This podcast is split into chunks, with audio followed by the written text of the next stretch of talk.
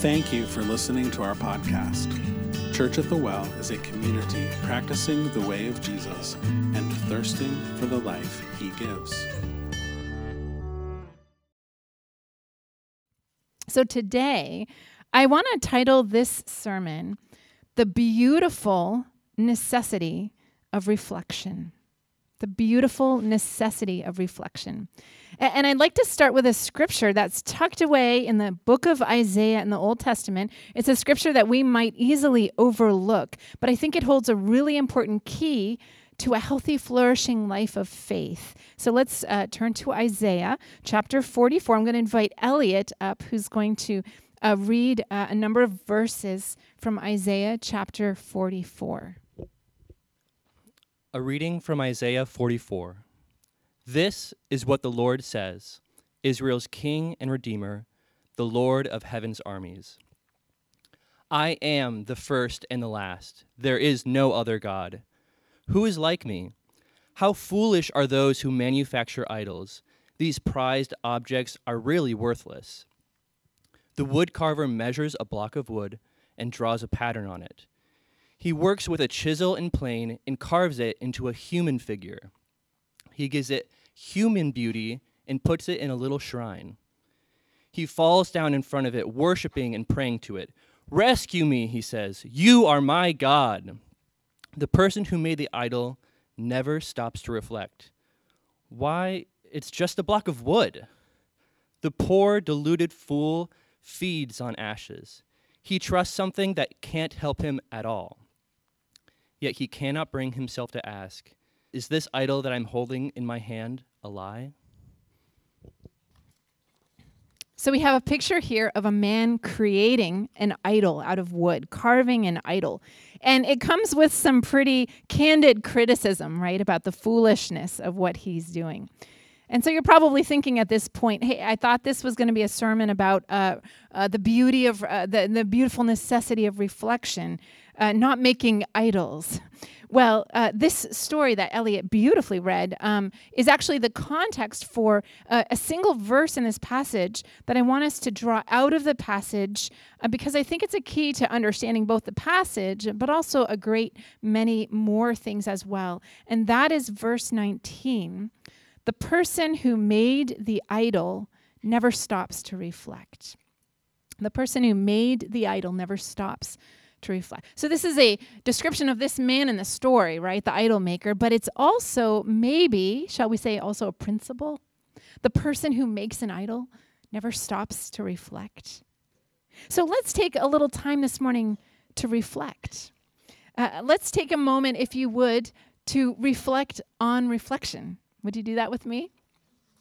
Okay, so here's the Merriam Webster's definition of reflection unhurried consideration of something recalled to the mind.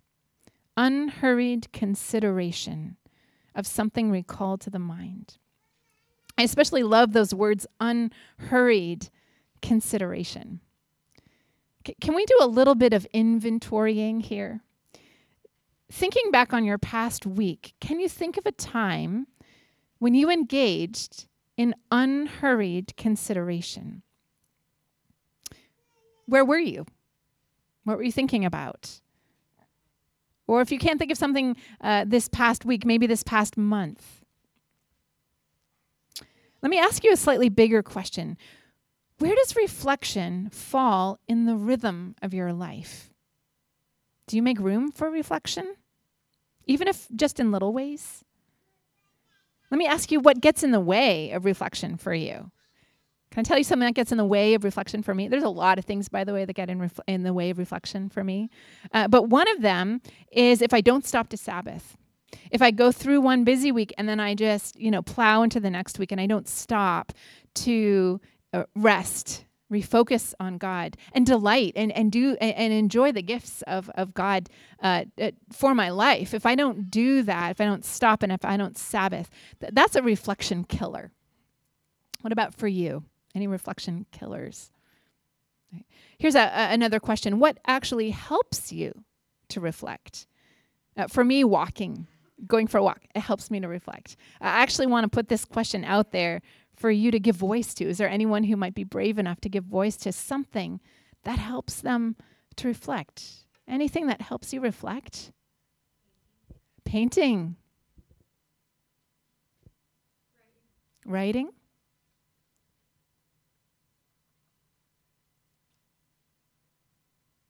Any journalers in the room? Yeah, a few journalers. Physical exercise help anyone reflect? Running? Walking? Ah, being in nature. Anything else? I don't know about you, but sometimes when I travel, even if it's just like a day trip or I go to a place that I don't usually go to, it really sometimes helps me reflect. Retreat helps me reflect. Reading helps me reflect. Um, listening to music sometimes helps me to reflect. Um, spending time with a good friend who asks really good questions, mm, that really helps me to reflect. Well, I think it's easy for us to, and by the way, thanks for sharing those uh, with us this morning. I think it's really easy uh, to think of reflection as something that's gratuitous, something that's you know, maybe we'll do when we have the luxury of extra time, when we're away on retreat, maybe one of those like particularly reflective times of year, like like Advent or Lent, you know, we'll reflect then. But Isaiah is telling us that reflection is not gratuitous, it's not peripheral, it's actually central to a life that is yielded to God. It's at the very heart of the life of faith. How do we know that? Well, we know it because God invites us uh, in the scriptures to reflect. He's uh, frequently inviting people to reflect. And one of the ways that we see this is that God asks questions. Right? The God of the Bible is a God who loves to ask questions. Think about Adam and Eve, right? So Adam and Eve are in the garden and they eat the forbidden fruit and they realize that they're naked. And so, what do they do? They hide. They hide from God. And God, uh, what does He do? He asks them a question Where are you? He says. Well, did God not know where they were? of course, God knew where they were, but He wanted them to reflect on where they were, right?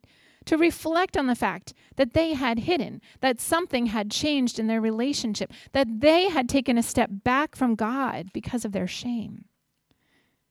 Think about Job. Think about Job. Job suffers horrifically, right? And he cries out to God. Where are you, God? Why are you letting this happen to me? What did I do to deserve this? That's my paraphrase summary of about 35 chapters of scripture. For a long time, God is silent, He doesn't speak. And then the scripture tells us God answered out of a whirlwind. Only the thing is, God didn't actually answer Job, He questioned Job. And this is what God said. Here's a few of the questions He asks Job Job, where were you when I laid the earth's foundations? Who marked off its dimensions? What is the way to the place where the lightning is dispersed, or the place where the east winds are scattered over the earth? Do you know when the mountain goats give birth? Do you give the horse its strength? Does the hawk take flight by your wisdom? What's God doing here? He's inviting Job to reflect on the larger picture to reflect on the powerful ways that God's hand has created uh, the creation and the ways in which God powerfully sustains the creation, and to see his life in the context of that. Now, let's fast forward to the New Testament, the Gospel of Mark.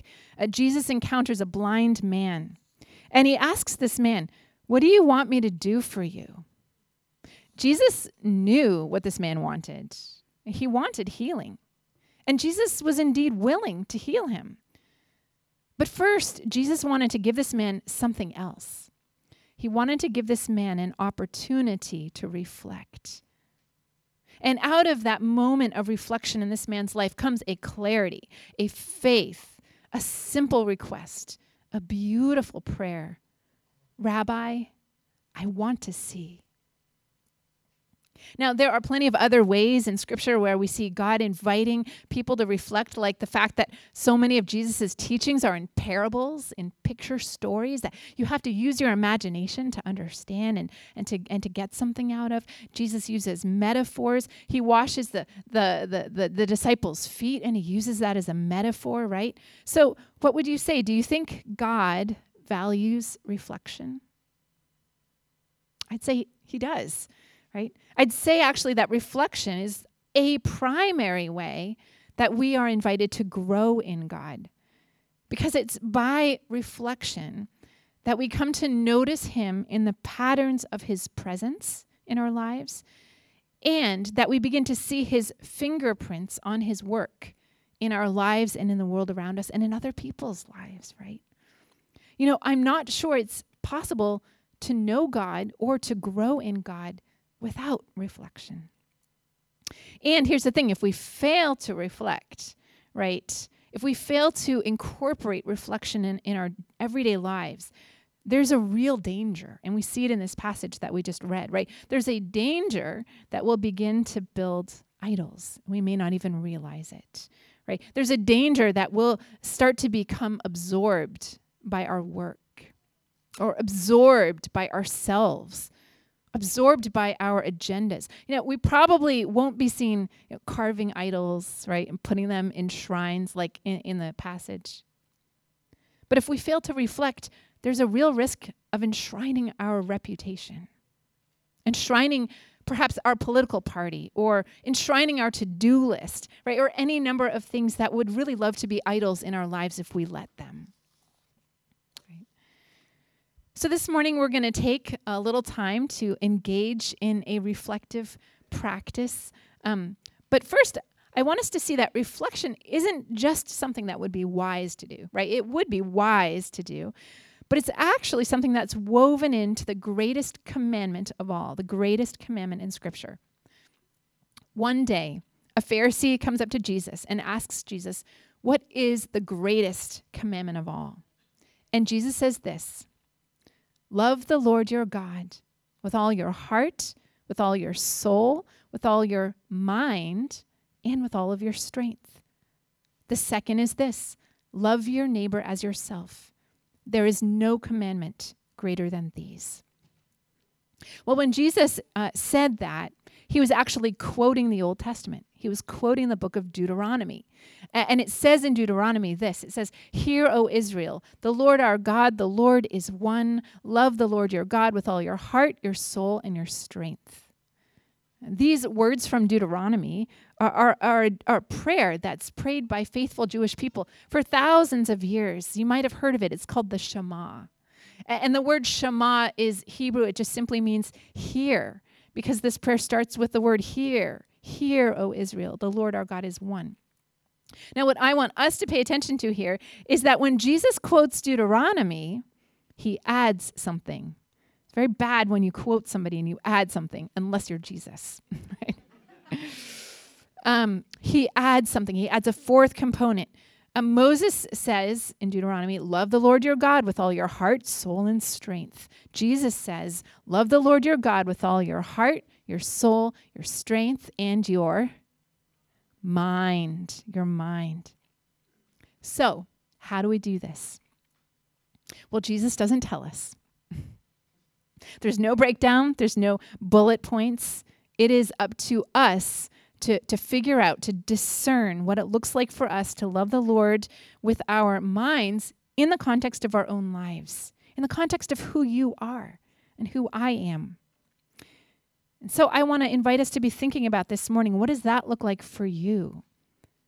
What could that look like for you to love the Lord your God with all your mind? Well, if you're looking for a place to start, I'd like to share with you seven ways that the authors of Scripture uh, show us that we can love uh, God with all of our minds. Now, there are surely many, many more ways, um, but these are just a few. And the first is this we can study and meditate on the Word of God, we can feast on it with our minds. Right? In Psalm 1, David says, Blessed is the man whose delight is in the law of the Lord, and on whose law he meditates day and night. Right? So here we have a picture of someone who has found time spent in God's word so life giving that he's come to delight in the daily rhythm of going back to God's word, right? He's loving God with his mind. Secondly, a second way we can love God with our minds, we can intentionally focus on what is good, true, and beautiful, whatever those things might be. Because what is good, true, and beautiful bears the fingerprints of our good, true, and beautiful God, the source of goodness, the source of truth, the source of beauty. Um, whether it's a work of art, kindness on the part of a stranger, maybe it's a policy that empowers the disenfranchised and the poor whom God loves. Uh, Paul says in his letter to the Philippians this He says, Fix your thoughts. Fix your thoughts on what is true and honorable and right and pure and lovely and admirable. Think about things that are excellent and worthy of praise. Dallas Willard, uh, the author, says this. He says, The ultimate freedom we have as individuals is the power to select what we will allow or require our minds to dwell upon or think about. The most important thing about your mind is what it is fixed on. You see, we get to curate our thoughts. We get to choose what we will fix them on. A third way that we can be loving God with our minds uh, and another way, really, that we can be curating our thoughts is this to take prisoner any toxic thought that invades our minds. Paul says this he says, We take captive, we take every thought captive to make it obedient to Christ. What we see here, Paul is using the language of a battle. He has a battle going on in his mind, and he is taking prisoner those thoughts that have no place in the mind of one who is being transformed into the image of God. So, have you ever had to do that? Do you know what I'm talking about here? Have you ever had to recognize that the way you're thinking is actually toxic? And maybe there's a sense that, you know, that, that thought that comes to your mind, that toxic way of thinking, it's actually not even your own sometimes, right? It's like, where did that come from? and you have to make that choice of like, do I do I own that? Do I absorb that? Do I start to think that way? Or do I say no? Like that is not a way I, I'm gonna think. Uh, thankfully, we don't have to uh, be taken prisoner by those thoughts. We get to take them prisoner, right? And we do it simply by bringing them to Christ. Jesus is able to free us from toxic thoughts. He is able to cleanse our minds and renew them. And that is good news. Amen. Fourth, fourth way we can be loving God with our minds. We can leverage our minds creatively, leverage our intelligence toward helping others and doing good, right? So Hebrews says this, let us consider how we may spur one another on toward love and good works. Now, we might sort of uh, focus on the love and good works part of that um, verse, but I want us to notice the word, the verb here, consider, consider. Like that's the first part. Before you do the good works, you consider, you, you plot. You plot in a holy collaboration with God. The invitation here is to actively use our minds to thoughtfully, creatively, intentionally serve others and do good. Okay, so fifth way we can love God with our minds. This is very basic practice gratitude. Paul says in um, 1 Thessalonians, give thanks in all circumstances, right? Now, you might think that gratitude is a feeling, right? Something that you engage with your heart, not with your mind. And, and if you were thinking that, um, you would not be entirely wrong to think that, right? Because it is there is a heart engagement with gratitude. There's a feeling associated with gratitude. But if we want to grow in gratitude, and if we want to actually be able to live that verse of giving thanks in all circumstances, which means we're going to be giving thanks when we don't feel like it, right? Um, then we are going to have to cultivate gratitude. And that starts here, right? That starts in the mind. It starts with taking time to notice what has been given to us, right? To train ourselves to see God's goodness and his provision woven so beautifully, so mysteriously, often very hiddenly in our lives, right? Uh, and then to give thanks. Uh, a sixth way, we're getting there, we're almost done. Are you tracking with me? Okay.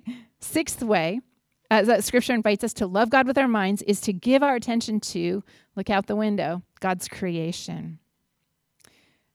Jesus very explicitly invites us to do this. He says, Consider the lilies.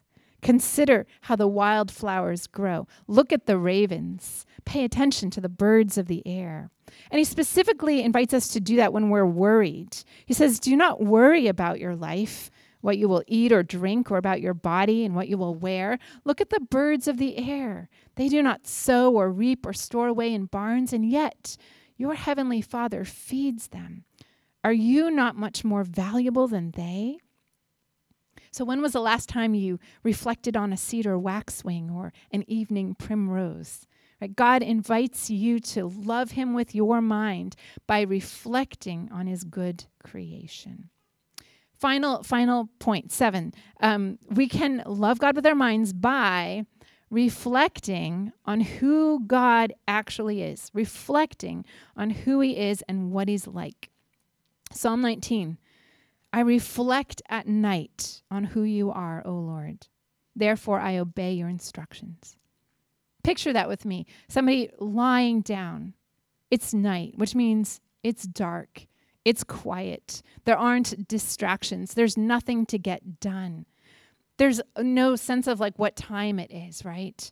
And there's a sense of holding in mind the truths that one knows about God uh, in all of his goodness and being encouraged by those truths and, and letting oneself fall in love with who God is all over again. So let me just um, summarize what I just shared. F- number one, feast on the word. Two, focus on what is good, true, and beautiful. Number three, take toxic thoughts captive to Christ. Number four, leverage our intelligence creatively to serve others and do good. Number five, practice gratitude. Number six, give your attention to God's good, beautiful creation. And number seven, reflect on who God is, on who God is. So, for our reflective practice, I told you we'd be doing a reflective practice, and I'm going to invite Sam up, who's going to um, do a little guitar strumming for us, or picking, as it were. Um, and what I'd like to do is take our cue from Psalm 19, which we just read. I reflect on, at night on who you are, O Lord. And we're going to take a chance, uh, a moment to reflect on who God actually is and what he's actually like. So, in a moment, I'm going to put a list on the screen, and it's a list of attributes of God. But before we put that on the screen, I want to tell you where this list came from. This is not an internet list, this is not generated by AI. There was a few um, small group leaders who came together around a campfire this summer.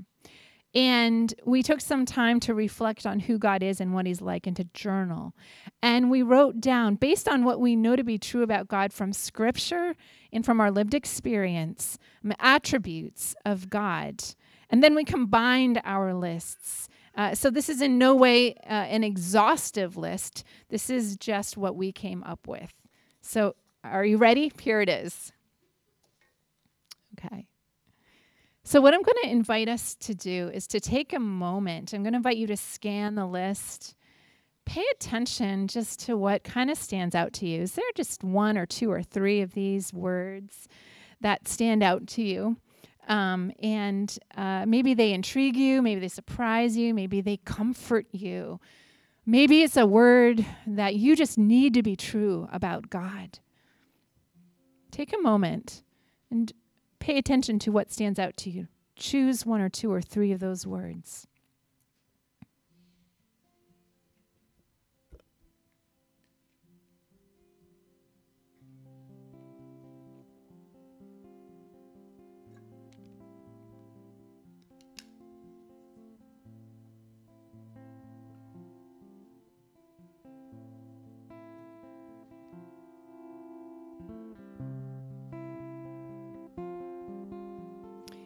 After you've paid attention to one or two or three words that stand out to you, I want to invite you to actually just pick one. Just pick one of those words. You don't need to know why it stands out to you. Just pick one word that you would like to focus on a little more. And I'm going to lead us in a short meditation. And as I do, feel free to close your eyes if that helps you to focus. Don't feel like you have to close your eyes. The first thing I'm going to invite you to do is just hold that word in your mind. Think about it, focus on it. What does it mean? What does that word mean?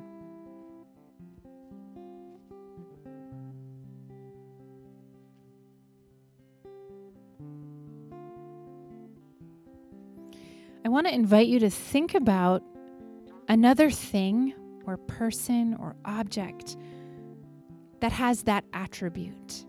So, for instance, if you chose the word gentle, you might think of a lamb. Or if you chose the word powerful, you might think of an ocean wave. Or if you chose the word nurturing, you might think of someone who has been very nurturing in your life.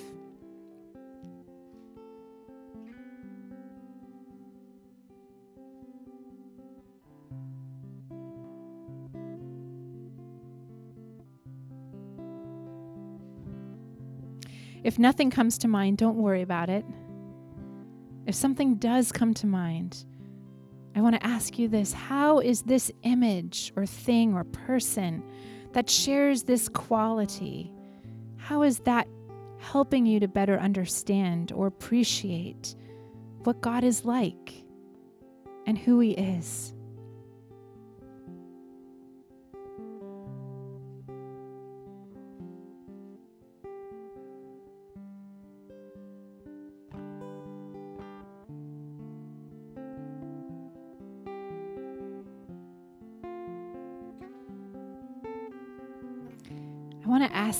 What comforts you about the fact that this attribute is true of God? How is that bringing you comfort this morning?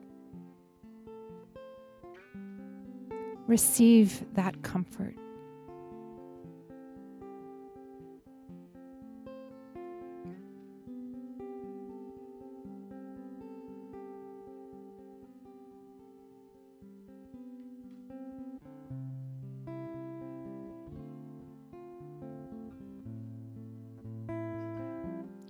Let me ask you this in light of this attribute of God, how might God be inviting you to trust Him in your life? How is God inviting you to trust Him in your life?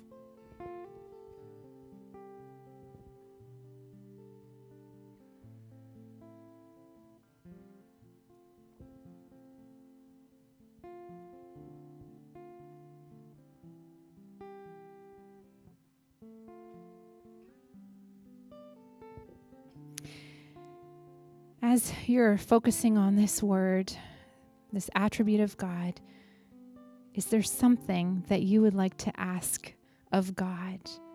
Something you'd like to ask Him for? If there is, in the quiet of your heart, I invite you to ask it now.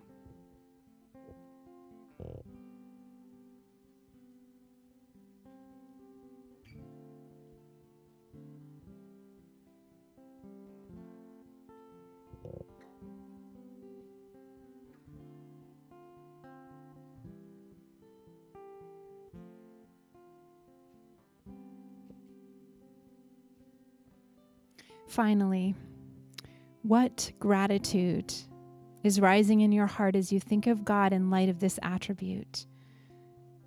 Can you take a moment in the quiet of your heart to thank God for who He is in light of this particular characteristic and for the implications of that truth for your life? Take a moment to give thanks.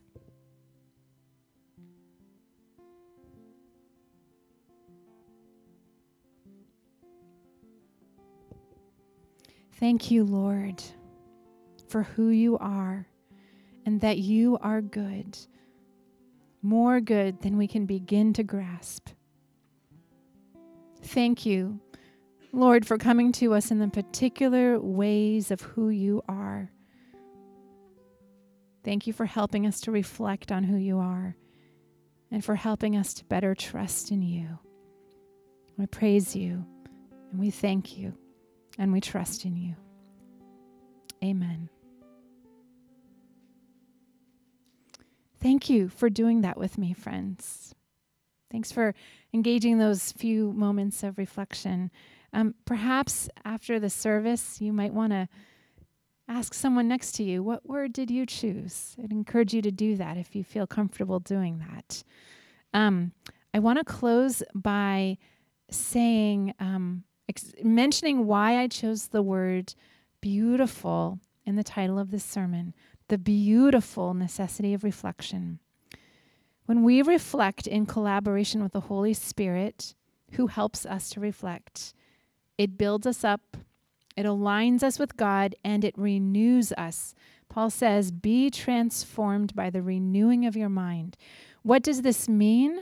The renewing of our mind, it means that as we are being transformed into the image of Christ, God is slowly working in us the very mind of Christ. And that is a beautiful, beautiful thing. Amen. You're listening to the official podcast of Church at the Well in Burlington, Vermont. For more information about Church at the Well, including gathering time and location, events, and how you can financially support the podcast, please visit us online at www.wellchurchvt.com